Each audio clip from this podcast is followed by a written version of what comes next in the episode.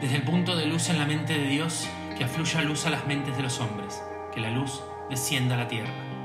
Desde el punto de amor en el corazón de Dios, que afluya amor a los corazones de los hombres, que Cristo retorne a la tierra. Desde el centro, donde la voluntad de Dios es conocida, que el propósito guía las pequeñas voluntades de los hombres, el propósito que los maestros conocen y sirven. Desde el centro, que llamamos la raza de los hombres, que se realice el plan de amor y de luz y selle la puerta donde se halla el mal, que la luz, el amor y el poder restablezcan el plan de Dios en la tierra. Que así sea y así será. Gracias por estar. Bienvenidos a nuestro lugar. Bienvenidos al Reiki de Pepi.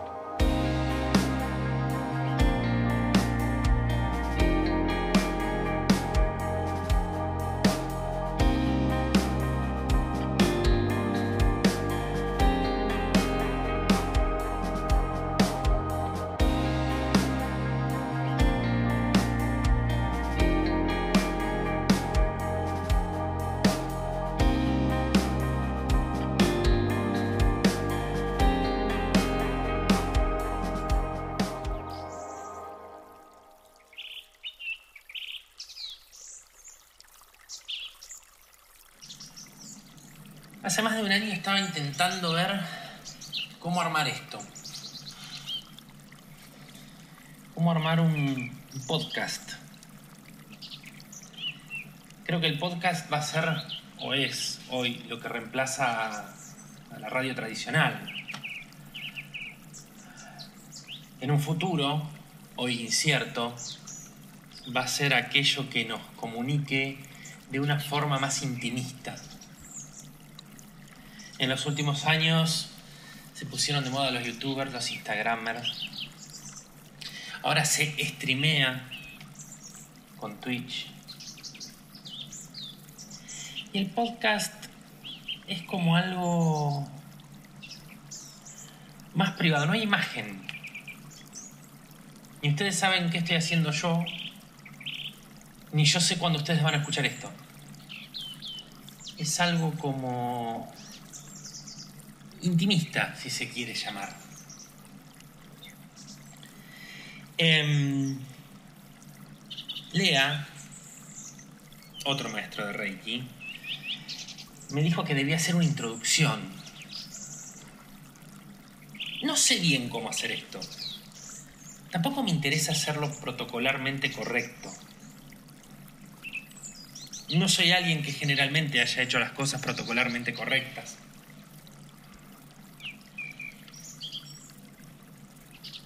Solamente intento ponerme a hablar. Si me preguntan si yo soy un gran escuchador de podcast, no, la verdad que no. Escucho dos. A Víctor Abarca y a La Manzana Mordida, que antes era Apple 5x1. Y nada más. Podcast de tecnología. Jamás se me ocurrió buscar un podcast o un video en YouTube o material que tenga que ver con la espiritualidad, que va a ser básicamente la base de este podcast, de estos episodios, de estos capítulos. En mi esencia está la tecnología, o sea, yo me dedico a tecnología, mi trabajo es la tecnología. ¿Pero qué soy yo? Yo soy un maestro de Reiki. Pero, ¿qué me diferencia de cualquier otro maestro de Reiki? La maestra que me inició como maestro de Reiki. Por, esto, por eso este podcast se llama El Reiki de Pepita o el Reiki de Pepi. Porque no es el Reiki que todo el mundo escucha. Yo en los últimos tiempos escuchaba un montón de gente hablando y diciendo, no, porque el Reiki a distancia, porque hice el primer nivel, el segundo nivel, y al principio como que me gastaba en tratar de explicarles que Reiki va más allá de poner las manos arriba de alguien. Al principio trataba de, de explicar por otro lado qué era Reiki. Hoy por hoy em, solo dejo que me digan lo que creen que es, los escucho, los dejo hablar. Y después recuerdo cómo empecé. ¿Cuál fue mi primer llegada a Reiki?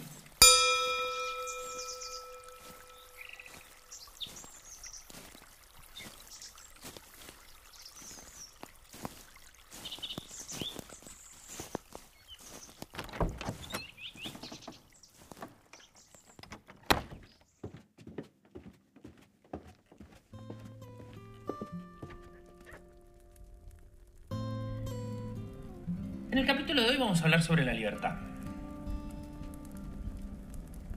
Cada capítulo va a tener un tema especial. No tengo ni idea cuánto van a durar. No me importa tampoco. Pero antes de empezar a hablar sobre el tema de hoy, voy a hablar sobre cómo arranqué.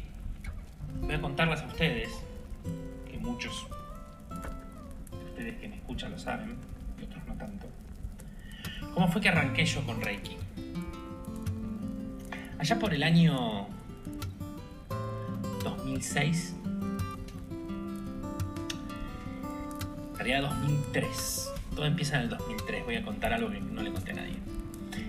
En el 2003 conozco a Pepita, Josefa Jiménez Galliur. Pepita era alguien tosco, alguien que te incomodaba. Pepita era alguien que te miraba y te analizaba cada vez que te miraba. Y en su análisis no le erraba. Nunca. Corría el año 2003 y yo fui a hacerle un service. En la computadora. Porque como les dije antes, yo me dedico a tecnología. Ahí la conocí. Terca, tosca. Y yo quería que alguien me diera rey, que alguien me pusiera las manos arriba, como si fuese un masaje. Como si fuese una terapia, no sé, como si fuese shiatsu o reflexología o una cosa así. Y en ese momento ella me dijo, no, no, pero Reiki no es eso. Para mí, hasta ese momento, Reiki era pura y exclusivamente habladurías, mentiras. Gente que estafaba a otra poniéndole las manos encima.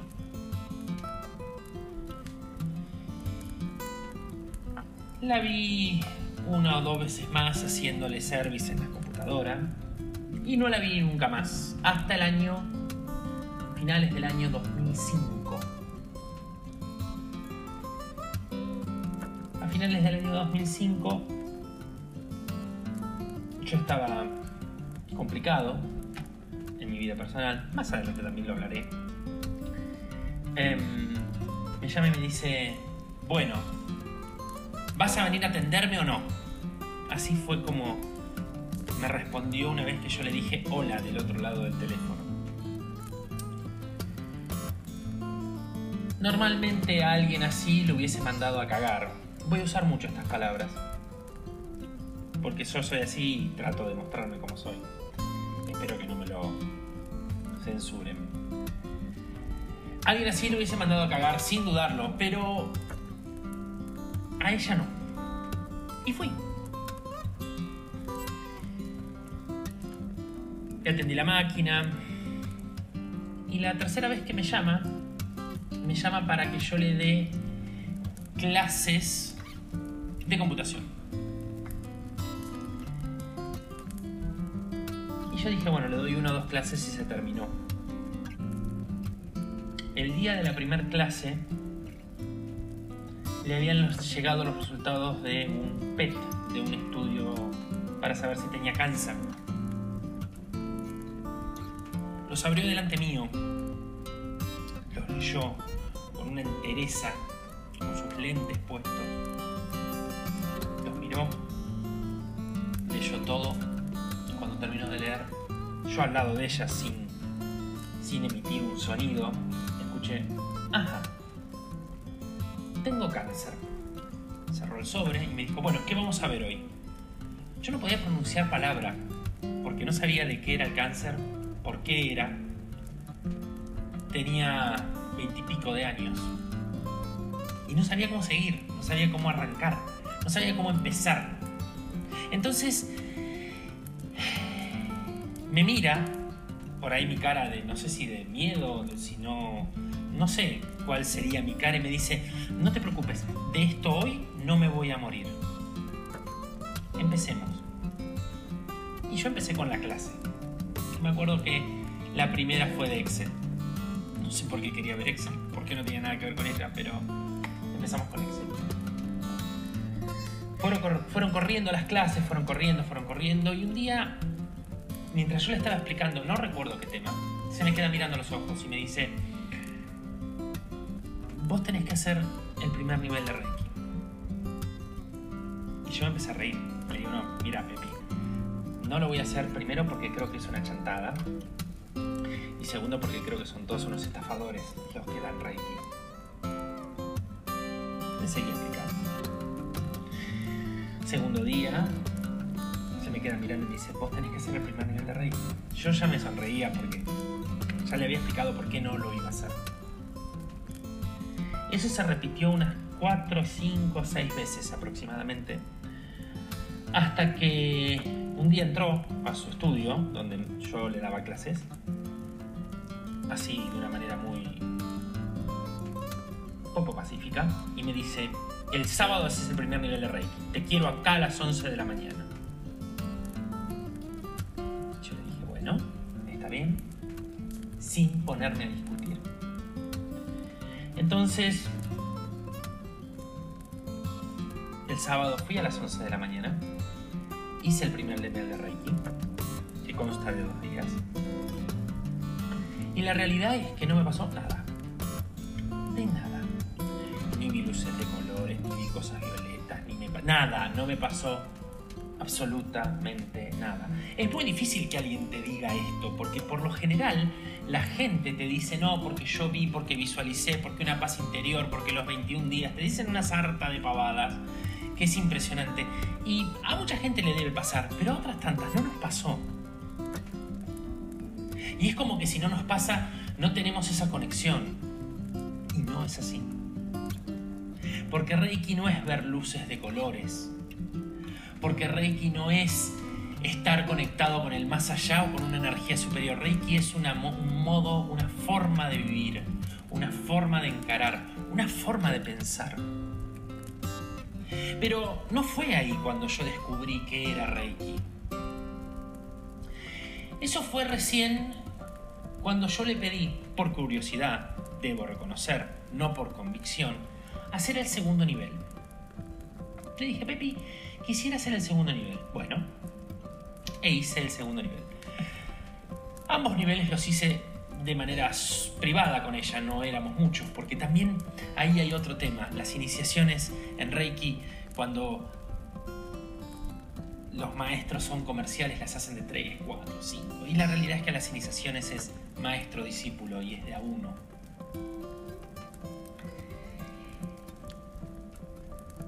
Cuando hice el segundo nivel la cabeza me explotó, me voló. Seguí sin ver luces de colores, pajaritos, no, no, pero empecé a ver. Empecé a ver.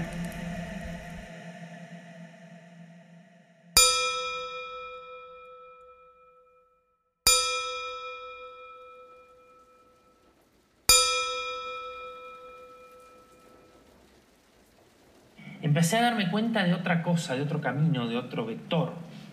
Empecé a darme cuenta de otras cosas, empecé a ver la vida desde otro ángulo.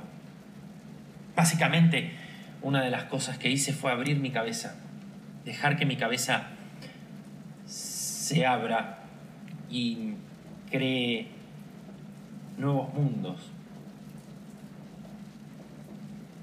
Dejé de ser alguien chato, sin un propósito, para entender mi constante hoy. porque todos los días tenemos un hoy. El segundo nivel me conectó con el Reiki de Pepita,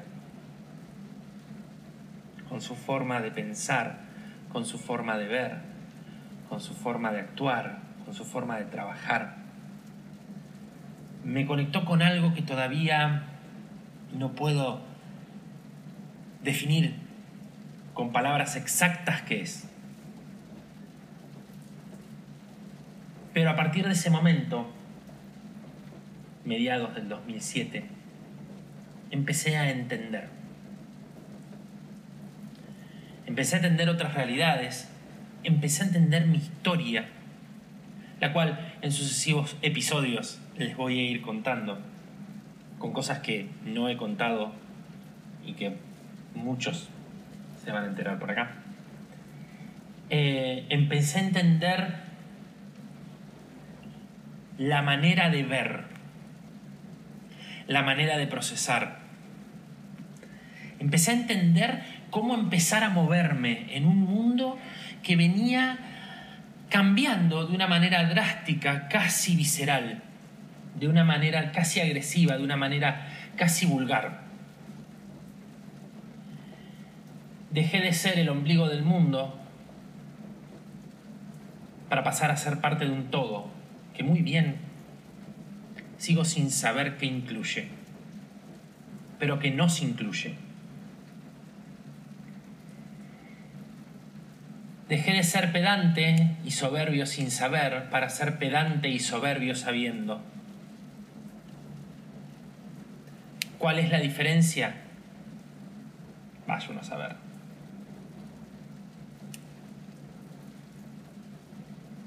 Pero mm, en lo sucesivo empecé a entender que el camino no iba por donde yo creía que iba, sino por otro lado totalmente distinto. Una vez que, que terminé el segundo nivel, inmediatamente me lancé hacia Pepita y le dije, quiero la maestría, quiero ser maestro. A lo mejor porque me gustaba el título, a lo mejor porque a lo mejor porque quería ser como ella, a lo mejor porque no sé. A lo mejor porque había encontrado quién era yo, que no era el pibe de sistemas o el pibe de la computadora o el pibe que trabajaba en tecnología, no. Era algo más profundo, más concreto. Quería saber más, quería encontrarme más conmigo mismo, a pesar de que encontrara lo que encontrara, pero quería conocerme y saber más sobre mí. La primera clase de la maestría se me sentó adelante y me hizo la siguiente pregunta. ¿Estás dispuesto a tratar de entender todo aquello que no tiene explicación? ¿Estás dispuesto a no cuestionarte las cosas que no van a tener explicación? ¿Estás dispuesto a aceptar todo aquello que no se puede explicar? ¿Estás dispuesto a dar una respuesta en el formato regular para que aquel que no entienda pueda entender? ¿Estás dispuesto a escuchar? ¿Estás dispuesto a vivir, a ver y a transmitir sabiendo el orden y los factores para no alterar el producto? Algunas de esas cosas son cosas que no dijo ella, sino que las estoy diciendo hoy yo como maestro. Pero pongámosle que todo lo dijo ella, porque así fue la primera clase de mi maestría. Maestría que duró mucho tiempo y que terminó el 3 de marzo del 2009. El día que terminé la maestría lo único que sabía es que tenía todo un mundo por recorrer y por descubrir. Todo un mundo. El día que terminé mi maestría sabía que sabía menos que cuando empecé pero que tenía la cabeza mucho más abierta para aprender. El día que terminé, que terminé mi maestría sabía que ahí empezaba la historia, que ahí empezaba yo, que ahí empezaba a jugar. El día que terminé, mi maestría yo sabía que mis discípulos y mis maestros no iban a ser las típicas personas que quiero hacer el primer nivel, bueno, poner la manito acá, hacer simbolito así, no. Que mis maestros y mis discípulos iban a ser gente comprometida con una causa, comprometida con la libertad.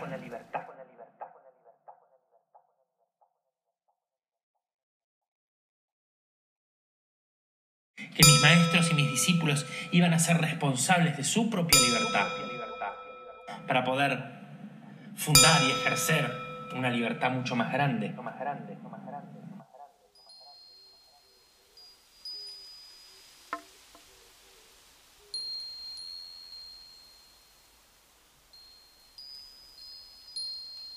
Cuando terminé mi maestría tenía un montón de preguntas, pero también muchas más respuestas. Y me tenía que hacer cargo tanto de esas preguntas como de esas respuestas. Y no tuve problema. Al principio fue como una tormenta, como un torbellino, como una cosa que era muy fuerte, porque podías ver lo que iba a pasar con bastante claridad, como una especie de oráculo pero sin tener las cosas muy fijas, muy firmes, solamente sabiendo que existían ciertas posibilidades y ciertas, ciertas variables. Yo termino mi maestría el mismo año que se declara una pandemia, la N1H1, la gripe A. Cuando arrancó la gripe A, arrancó conmigo alguien que hoy también es maestro, que es Leandro, que va a ser el que edite este podcast y el que lo produzca, porque es productor. Muy bueno. Eh, no sé el arroba, así que no lo voy a decir, pero en el próximo podcast lo voy a decir porque no me lo acuerdo. Pero Leandro Díaz se llama. Que es maestro de Reiki, por supuesto también. Y él empezaba este camino allá por mediados del 2009. El mismo camino que yo había transitado con Pepi, pero distinto, con otras variantes, con otro maestro, con otra forma, porque yo fui haciéndome maestro con el tiempo y con las decisiones que yo tomaba. Así fue como, como Lea empezó. Y le siguieron un montón de discípulos y de personas que empezaron a entender de alguna u otra manera este camino. Hoy nos enfrentamos a otra pandemia, el coronavirus. Si no hubiese existido el coronavirus, no estaría yo acá haciendo este podcast, que hace ya un año y año y pico pensaba en hacerlo. La cuarentena, Nombre.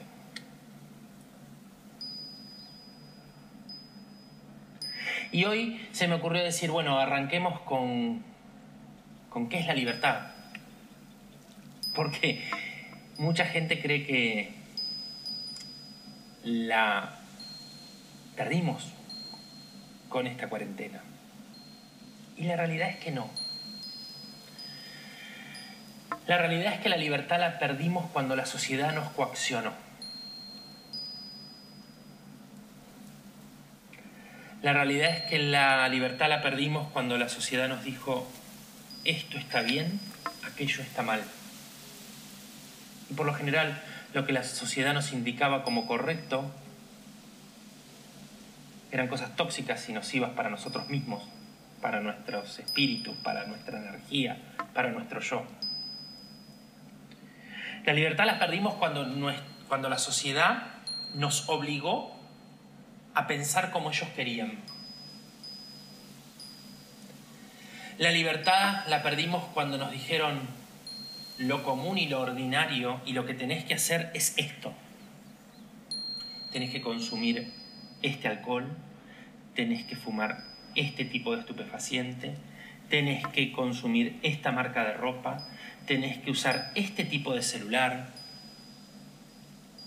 Ahí la sociedad nos hizo empezar a perder de a poquito y sin que queramos la libertad. Porque ¿cómo uno pierde la libertad? ¿Cómo se pierde la libertad? No teniendo juicio de objeción. Todos sabemos que la Coca-Cola es rica. Entonces, nos preguntamos qué tan nociva es, nos preguntamos qué mal nos está haciendo, nos preguntamos, no, sabemos que es rica, la tomamos y nos gusta. Alguien desarrolló una fórmula para que en el cerebro nuestras neuronas hagan sinapsis y lo que estamos tomando nos dé placer. Esa persona coaccionó nuestra libertad. Porque nosotros no elegimos tomar coca. Nosotros estamos eligiendo una bebida que sabemos que nos hace mal, pero no podemos decirle que no. Por suerte después salieron los veganos, los vegetarianos, también generados por la sociedad. No, porque soy vegano soy cool. No, porque sos vegano sos algo que pertenece a una sociedad enferma que te indica que no comer animales es mejor para el planeta. Eso sí, viajas cuatro o cinco veces a Miami como si la contaminación del Boeing en el que viajas no hiciera nada, o el iPhone que te compras no lo hiciera una persona asiática por dos dólares la hora cuando el iPhone te lo están cobrando 800. Eso sí, no lastimamos animales. Pero no le vamos a decir que no a Louis Vuitton ecológica, eso sí. Como si esa plata que vos gastás en, en un Dolce Gabbana no fuese a matar animales en el fondo. Creemos que por comer una comida con quinoa no herimos a un animal. No. No. No herimos un animal cuando no destruimos su ambiente. No herimos un animal cuando aprendemos a convivir y a coexistir. Este virus vino justamente a mostrarnos todo lo contrario de lo que creíamos. Este virus vino a liberarnos. Porque este virus te da, te da varias posibilidades, inclusive la de morirte o pasar de plano, porque vamos a tratar de no usar ciertas palabras acá. No creemos en la muerte, creemos en la reencarnación, creemos en que hay otras vidas, creemos en que vinimos a esta vida para aprender un montón de cosas y nos vamos a ir con un montón de enseñanzas que vamos a aplicar en otra vida. Este virus vino para hacernos libres. Una de las cosas increíbles que pasó cuando empezó la cuarentena es que todo lo que nos preocupaba nos dejó de preocupar. Todo lo que nos preocupaba nos dejó de preocupar. El viaje que queríamos hacer, la camisa que nos queríamos comprar, el anillo o el perfume que queríamos tener, la reunión de amigos que queríamos ir, el pibe o la piba que nos queríamos comer, como se dice ahora, nos dejó de importar. Ahora lo que nos importa es, ¿tenemos arroz para mañana? ¿Podemos comer mañana? comer. Ya no importa tanto si es quinoa o una feta de jamón cocido. Pero tenemos la libertad de elegir. Este virus nos vino a hacer valorar un montón de situaciones. La libertad es una de ellas. Porque una de las cosas que nos vino a mostrar es, no, lo que creías que era de una manera, ¿sabes que no? Es de otra totalmente distinta. ¿Sabes que todo lo que te coaccionó esta sociedad tenés que dejar de pensar que es lo correcto? Porque si la sociedad hubiese tenido razón, este virus no hubiese existido. La razón, algo muy efímero, algo discutible, algo que no sabemos realmente qué es, o no podemos defender con razón a la razón.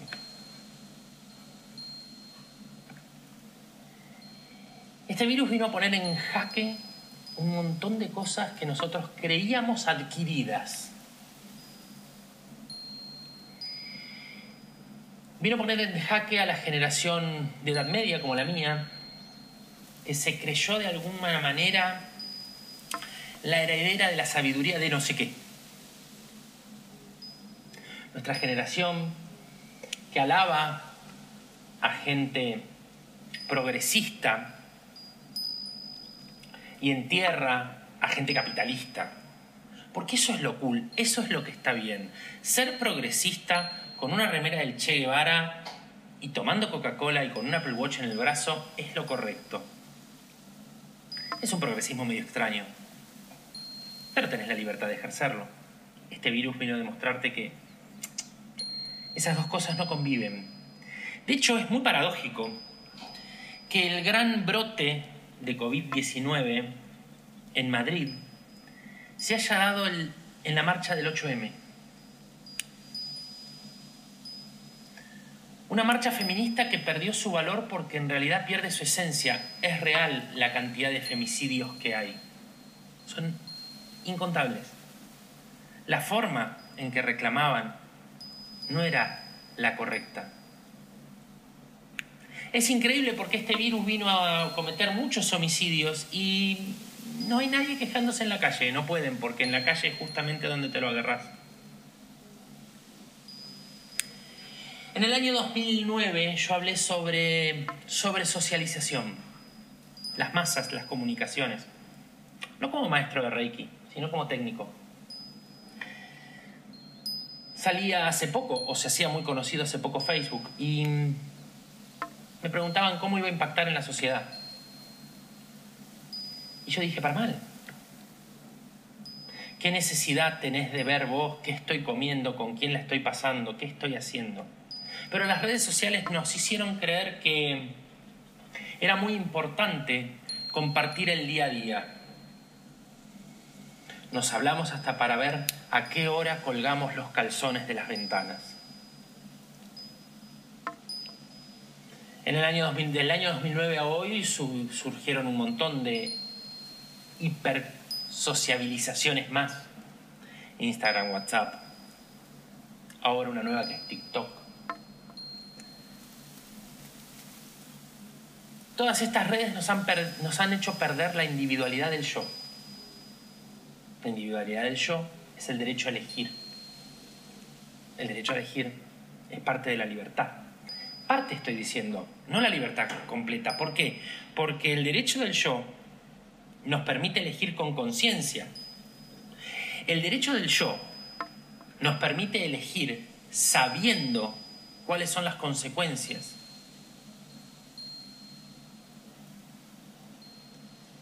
Entonces, no es tan simple la elección cuando uno es libre. Muchas veces cuando yo he preguntado qué es la libertad me han dicho, es hacer lo que uno quiere.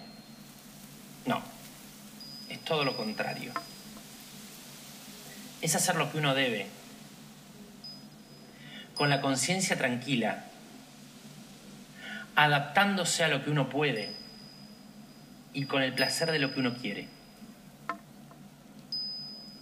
Es una respuesta que nunca le di a nadie de los que me estaban preguntando qué es la libertad. Pero es eso. La libertad es una sumatoria de hechos en donde también entra la teoría del caos. Muy expuesta con este caso. La libertad es poder sentir un autocontrol. La libertad es no seguir a las masas. Es más todo lo contrario. La libertad es diferenciarse de lo masificado. Durante años nos aceptamos y nos metimos en los esquemas piramidales, sectarios, que nos obligaban a pensar a que un ser superior nos iba a decir cuál era el camino. Hoy, tanto los evangelistas como los testigos de Jehová están felices de lo que están pasando porque la Biblia predijo este momento. La Biblia siempre predice todo lo que va a decir porque está escrita para aquel que la quiera leer.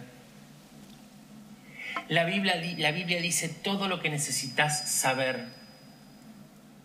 Es tan magnífica que para el que la lee tiene distintas interpretaciones en distintos pasajes, en distintos momentos. La Biblia te hace tan libre de ella que no te podés despegar de ella. Y siempre está aventurando lo que va a pasar. En realidad es depende de cómo vos interpretes sus textos lo que va a pasar. Porque la Biblia, todo lo que busca es la falta del libre albedrío. El libre albedrío tiene que ver con la elección propia tiene que ver con parte de esa libertad de lo que corresponde. La Biblia hace todo lo contrario a lo que una persona implica como libre, como libre. A lo que todo lo contrario a lo que genera que una persona sea libre. La Biblia es una cárcel en sí misma dentro de sus párrafos, en donde cada doctrina la Iglesia Católica, la Evangelista, los Testigos de Jehová, los protestantes, hay cien mil, la interpretan como les conviene y allá van. Y todos los súbditos van atrás creyendo que la palabra del Señor está escrita porque el Mesías, siempre estamos buscando un Mesías cuando no entendemos que el Mesías somos nosotros mismos. Está dentro de nosotros. Es el famoso yo, del que más adelante vamos a hablar. no va a venir nadie celestial y nos va a salvar.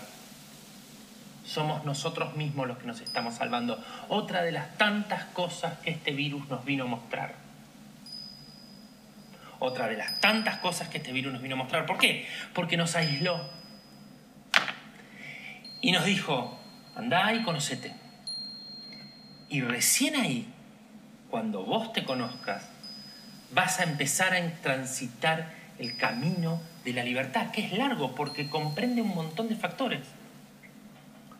Recién ahí, cuando vos te conozcas, vas a tratar de entender lo que debes, lo que podés y lo que necesitas, que tampoco es lo que querés.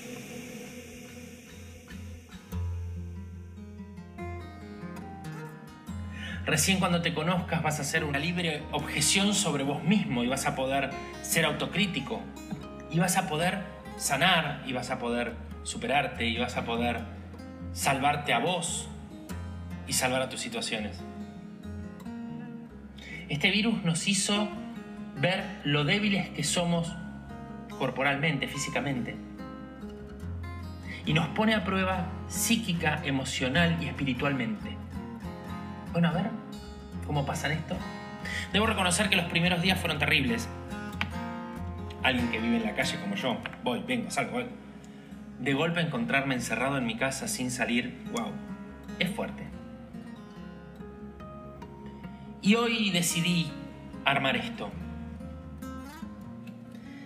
Básicamente, nada, voy a ir cerrando porque el primer episodio quería que fuera esto, quería que fuera una presentación.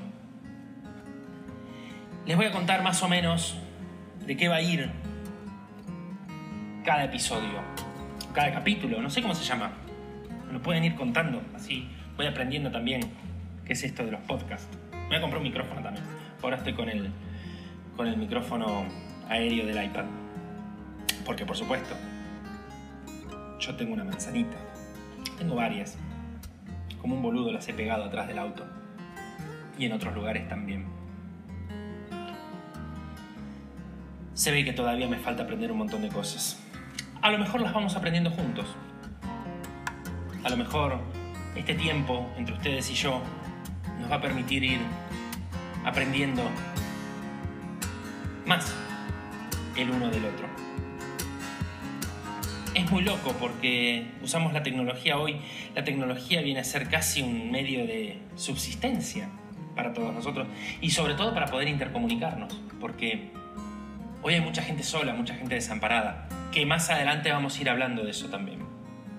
Cada capítulo, episodio, como se llame, va a contar con temas distintos y mezclados entre sí. Porque esto va a ser como un cuento.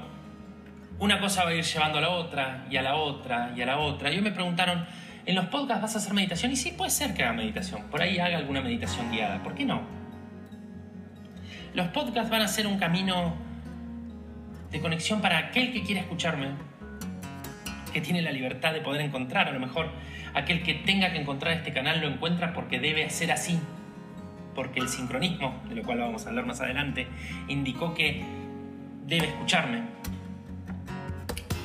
O porque solamente tiene ganas de escucharme. Sé de mucha gente que va a escuchar este canal.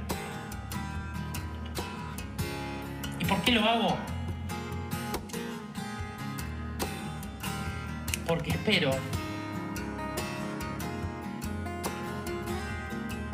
crear cada vez mentes más libres.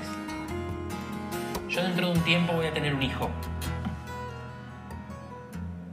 Y yo le deseo dos cosas.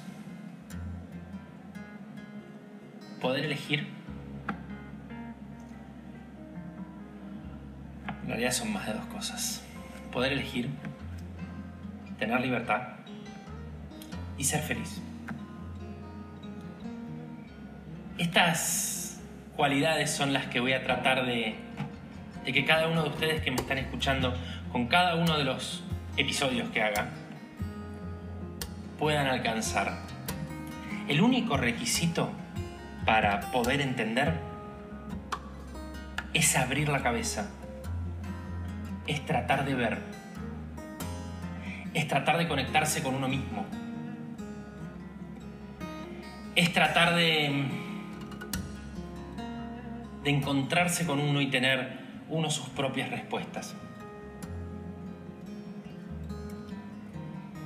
No voy a tener nunca un guion, porque me parece que de los guiones salen las peores cosas. Yo voy a grabar cuando tenga ganas de grabar, sobre lo que tenga ganas de grabar.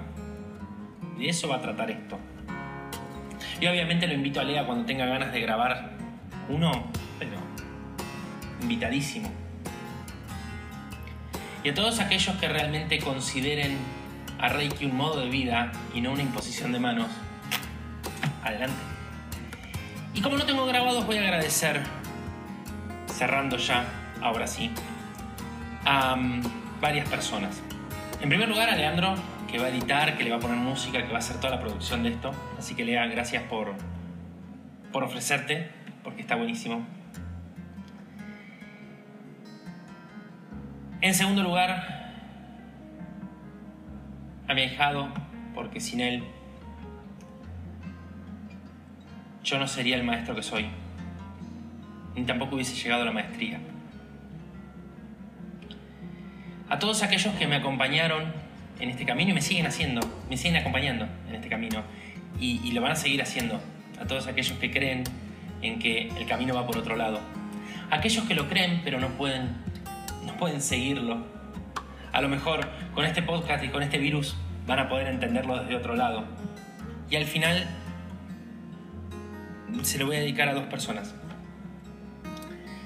La primera es a Pepita, porque es la que permite que hoy estemos acá y permite que hoy pueda ver todo con mucha más claridad. Y la otra es a mi vieja, porque fue la primera persona que me hizo ver fue la persona que me enseñó a ver, que me enseñó a pensar, que me enseñó a entender que esta sociedad está enferma, que me enseñó a entender que el camino era por otro lado. Y cuando ella me lo me lo mostró, apareció Pepi para elevarme en ese camino. Así que especialmente a ellas dos, que gracias a ellas dos, hoy nosotros estamos acá. Nos vemos pronto. Les mando un gran abrazo. Y vamos a cerrar, como vamos a abrir los, los, los episodios, con, hoy solamente con una frase, pero después con la gran invocación, que en el próximo episodio se las voy a contar, les voy a explicar de qué va. Hoy solamente vamos a cerrar con la última parte, de la gran invocación que dice, que así sea y así será. Un abrazo grande. Un abrazo grande.